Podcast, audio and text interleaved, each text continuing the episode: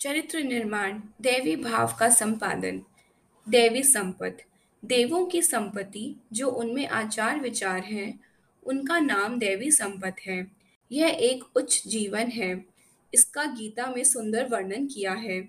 गीता के कई भाग ऐसे हैं जो ग्रहण करने योग्य हैं, जो जीवन को पुष्टि देने वाले हैं। दंभ, बनावट, अहंकार ये आसुरी वृत्ति हैं।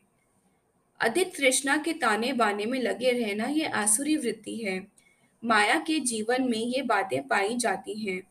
कोमलता दैवी भाव है। बार बार अपनी बात को बदलना चपलता है। दैवी जीवन वाले भक्त के मुख पर तेजोमयी भाव होना चाहिए। उसके जीवन में तेजो राशि का होना बहुत ज़रूरी है।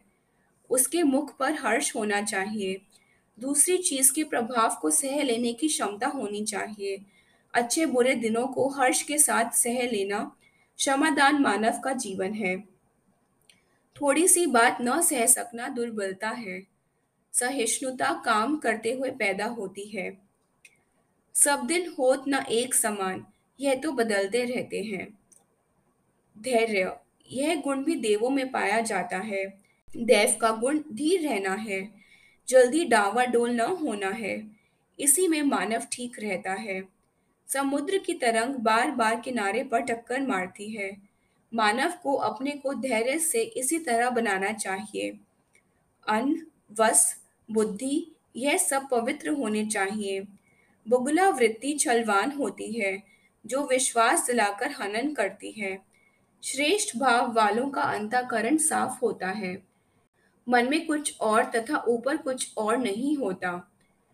कमल की तरह मुख खिला हुआ और वाणी चंदन की तरह चिकनी होती है। द्रोह ना करो, मित्र द्रोह, जाति द्रोह, देश द्रोह, दगा देना बहुत खराब है। मानव से अपने अंदर के द्रोह का हनन नहीं किया जाता। द्रोह बड़ा दुर्गुण है, द्रोही का निस्तार नहीं है, इस पाप का प्रायश्चित नहीं है। अभिमान, अहंकार भी बुरी चीज़ है, मानव में अभिमान नहीं होना चाहिए। अति सब जगह ठीक नहीं होती, अति का पतन होता है, अति संचय कभी ना कभी कम होने लगता है। बहुत अहंकार का बढ़ना इसका अंत पतन है। अभिमान देवों का गुण नहीं, पशुओं पक्षियों से जो ऊपर उठे हों, वे देवी जीवन वाले हैं। उनका जीवन भगवान की कला को ग्रहण करने वाला होता है। देवी जीवन पार्थिव में भी है और अलौकिक में भी है।